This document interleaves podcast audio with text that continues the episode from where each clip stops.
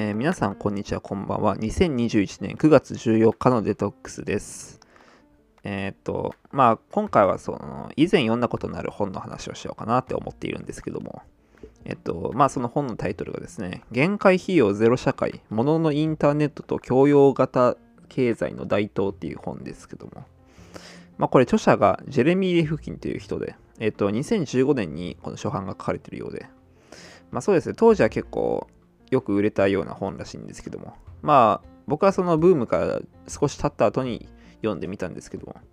まあこれどういう本かっていうとですね、まあ結構その、なんていうのかな、テクノロジー系というか、その、まあエンジニア系の、まあ、人たちの、まあ社会哲学というか、まあ評論の本なんですけども、そうですね、まあざっくり言ってしまえば、その、なんだろうな、まあ、その、IoT とか、えー、もののインターネットとかですよね。とか、あと、まあ、3D プリント技術とか、そういったこの、まあ、テクノロジー、テクノロジーのこの、まあ、最近の IT 技術みたいなものが、の発展によって、どういうふうに社会が変わっていくのかなっていうのを、えー考察したっていう本です。で、まあ、これはまあそうですね、まあ結構この、まあ、ていうかな、エンジニア系に寄りすぎてるっていう見方も、まあ、できなくはないんですけども、まあそうですね、逆に言えばそういう人たちが、まあ、どういうことを考えてるのかなっていうのを推し量る上では結構分かりやすい方なのかなっていうふうに思います。で、まあこれ、まあどういう、あの内容はどういう感じなのかっていうとですね、まあその、まあ題名が結構言い表してるんですけど、限界費用ゼロ社会っていうふうに題名がたついてるんですけど、まあまず限界費用って何ぞやっていう話ですよね。で、限界費用っていうのは、あの、まあ、あるものをもう一個増やすときにかかる費用のことの話なんですけども、まあそうですね、まあ、例えばその、そうですね、まあケーキを作ってくださいって言ったときに、えっとですね、まあこの、この、まあ、人に対してケーキを作ってくださいってお願いしますよね。で、レシピを渡して。で、その人がまあ大体30分ぐらいかけてケーキを1個作ったとしますよね。で、もう1個作ってくださいって言ったときに、えっと、まあ、もう1個作りますよね。で、まあ、さっき1個目作ったノウハウがあるんで、まあ、次はま29分ぐらいで、え作ることができましたってなりますよね、普通。で、これをどんどん繰り返していくと、その、まあ、だんだん限界費用、あの、限界費用というか、あの、その3個目はもうちょっと楽に作れて、4個目はもっと楽に作れて、5個目はもっと楽にケーキ作れるっていう状況になるんですけども、このもう1個作れるっていう、このコストのことを限界費用って言ったりしますね。でですね、まあこの限界費用っていうのが結構このまあ重要なんですけども、まあその経済学的にも重要だし、まあその、まあ、経済学的に重要ってことは今の世の中にとってかなり重要な、えー概念なんですけども、概念っていうかまあキーワードですよね。で、この、まあこのなんだ、限界費用っていうのがあって、まあ今の時代はあるんですけども、このテクノロジーがこのどんどん発展していくことによってこの限界費用がゼロになる社会が、ま、実現できるよねっていう話をしようとしてるのがこの本ですね。でまあそうですねまあこれこの限界費用ゼロ社会っていうのが、まあ、どういうふうにして実現できるのかなっていうと言うとまあそうですね一番わかりやすいのはその 3D プリンターとかの技術ですね。であの 3D プリンターってまあご存知の方もいる普通にいると思うんですけどもまあこのまあそのものをその、まあ、3D で印刷する技術なんですけども、まあそうですね、まあプラスチックを溶かして、この、なんだろうな、モンブランみたいにこう、重ねていって、まあそれによってその、まあ立体的にものを出出力することができる。で、これを使えば、まあプラスチック以外にも材料をいろいろ変えることもできるし、えっと、簡単にもあの形を造形することができるんですよ。で、まあ、こうすることで、まあ、今までその、まあ、例えば、ま、2D のプリントはありましたよね。あの紙紙に、ま、物をあ文字とかを印刷することができたんだけども、えっと 3D プリントだと、まあこのまあ、この世の中はまあ3次元っていうか立体でできてますから、えっとまあそうですねまあすごく無理を言えば、まあ、大体どんなものでもできるようになるってあこの作り出すことができる、まあ、人間に作り出すものは大体作り出すことができるっていうふうに言えることになるんですけども、まあ本当はまあかなり難しいんですけども、まあ簡単に言うとそういうことができる。まあ結構この、まあ、ドラえもんみたいな世界がこの実現できるかなっていうふうに考えられると思うんですけどもこの 3D プリンターの技術っていうのが、まあ、限界費用がほぼゼロであるっていうふうに、まあ、言えるわけですよ。えっとですね、まあ、材料とかはあるんですけども、そうですね、あの他の、えー、あ他のっていうか、今の技術に比べて、そのまあ、作り出すことが、まあ、圧倒的に簡単なんですよね。まあ、何でもあの出力できる 3D プリンターがあったとしたら、例えばまあペンをこの 3D プリンターで出力するっていうふうに考えると、まずデータが必要ですよね。あのペンの形を記憶しているデータが必要。で、あと材料が必要。で、まあ 3D プリンターを使う、あの使う、まあ、電気が必要ですよね。で、あと時間が必要なんですけども。で、今、このペンを作るときに、まあ、何が必要かなって考えたときに、まあ今言った材料とか、まあ、電気とか時間に加えて、例えば運搬コストが必要なんですよね。えーと、トラックでこのペンを持ってくる、えー、コストが必要だしあとペンを作ることができる、うん、まあこの技術者っていうか、まあ、この作り方を知ってる人間だとかあと作り方を記憶している、えーと、例えば機械だとか、えーと、例えばそのそうだなペン先の型にあペン先の型を持ったこの金属を加工する機械とかが必要になりますよね。でそうしてくるとあのどんどんコストが上がっていくわけですよ。まあ、これによって限界費用っていうのは今までゼロにならなかったんだけども、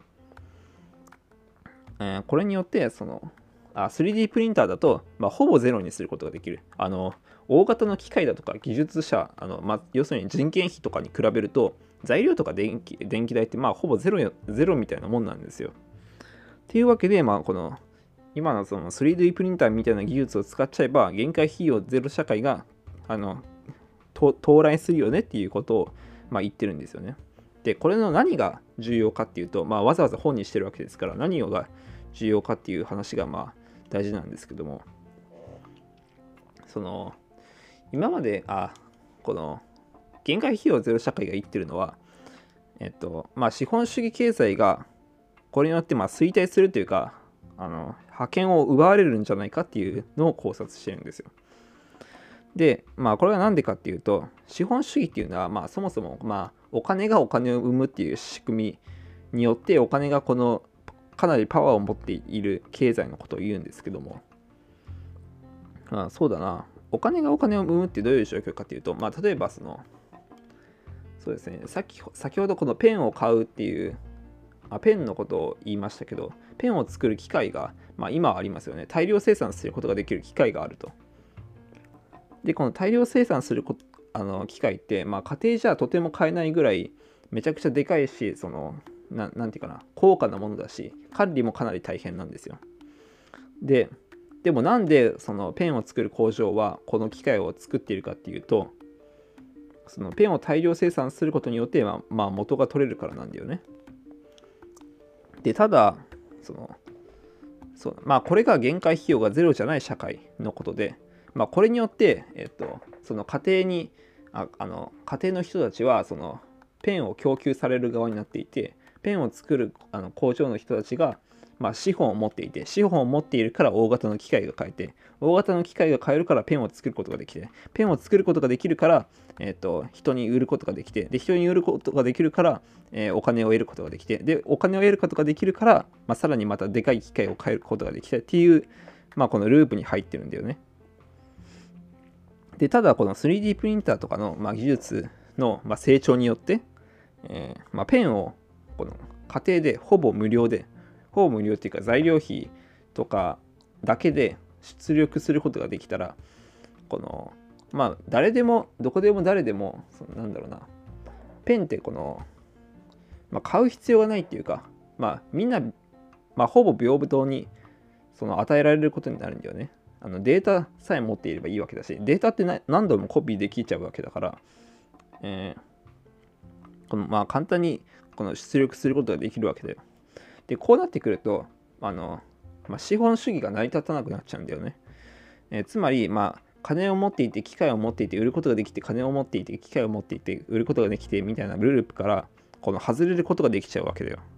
で、これが、まあ、かなり衝撃的なことで、まあ、今まで、今までっていうか、まあ、最近はその資本主義が、ま、かなり強くて、まあ、これがもはや答えなんじゃないかってぐらいそのパワーを持ったわけだけど、まあ、これに対してそのなんだろうな転換を促すようなことができるんじゃないかっていうのが、まあ、この限界費用ゼロ社会の考え方ですよね。まあ、このこれに関してはな,、まあ、なかなかねそのまあ面白くて、まあ、3D プリンターって、まあ、そこまで万能じゃないんですけどもあ今のところね今のところはそこまで万能じゃないしそうだなまあいろいろ限界もあるんだけどもこのまあ、なかなか面白いことがあって、あのそうだな、まあ、余談ですけど、この、私もその 3D プリンターとかあの持っていて、そのまあ、よく使うんですけども、まあ、いろいろ失敗もするけど、まあ、なかなか便利なんですよね。で、この 3D プリンターを使う上で、なかなかあの面白いなと思ったことがあって、3D プリンターって、そのね、まあ、この 3D モデルを組み立てて、データを読み込ませて、えー、出力しなくちゃいけないんだけども、えーと、ネット上に 3D プリンター用のあの 3D データがあのネット上にいっぱい散らばってるんだよね。それも無料で。で、これがなかなか面白いと思って、まあ、データって複製可能って言ったじゃん、さっき。で、ここが結構重要で、今まで機械、大型機械は複製不可能っていうか、まあ、複製するには、めちゃくちゃ大きなお金がかかっていて、それが資本主義の、まあ、大元だったんだけども、限界費用ゼロ社会では、このデータが複製可能なことによって、えー、複製が簡単にできることによって、まあ、この限界費用がゼロになっちゃうっていう話なんだけど今の世の中でも結構そう多分ねこのテクノこういうテクノロジー系の人たちは似たような感覚を持っていてデータって無料だから、まあ、ばらまいてもなんだろうな自分には自分に損はないよねみたいな感覚があるんだよね。だからそのまあもちろんデータを抱え込んじゃってその有料にして売ることもできるんだけども、まあ、ある程度、あの、そうだな、ある程度のものになると、まあ、完全にフリーデータとして世の中に散らばってるんだよ。だから、3D モデルがをこの組み立てる技術がない人でも、ネットから探してきて、あの簡単にダウンロードして、えっと、3D プリンターに読み込ませて、それを出力させるっていうゲートができて、この、まあ、それがなかなか面白いですよね。その 3D プリンターを使う人たちってもうすでにそういう哲学というかその見方がインストールされていてでこあのこことこの限界費用ゼロ社会要するに 3D プリンターが実現するであろう社会の哲学とかなり、え、密接にリンクしてるっていうことがわかるんだよね。だからこうしてみるとそうだなまずこの限界費用ゼロ社会っていうのはまあそのえーと、エンジニアの人たちからしてみると、まあ、一つのなんだろうなその資本主義に対する対抗策みたいな感じで、まあ、取られてるっていうかあの、まあ、かなりあ結構有力なものとして今は見ることができるんだよね。まあこのそうだな、まあ、それに対するそれに対する批判も最初に言ったように、まあ、割とあるんだけども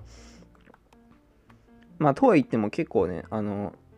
まあ今はかなりその エンジニアってエンジニアってめちゃくちゃ強い立場。あの今ってその数字とかさなんか統計学とかあと、まあ、この IT とかがかなりパワーを持ってるからえっとそうだな、まあ、結構面白い話だなっていうふうに思いました、えー、それでは皆さんさようなら。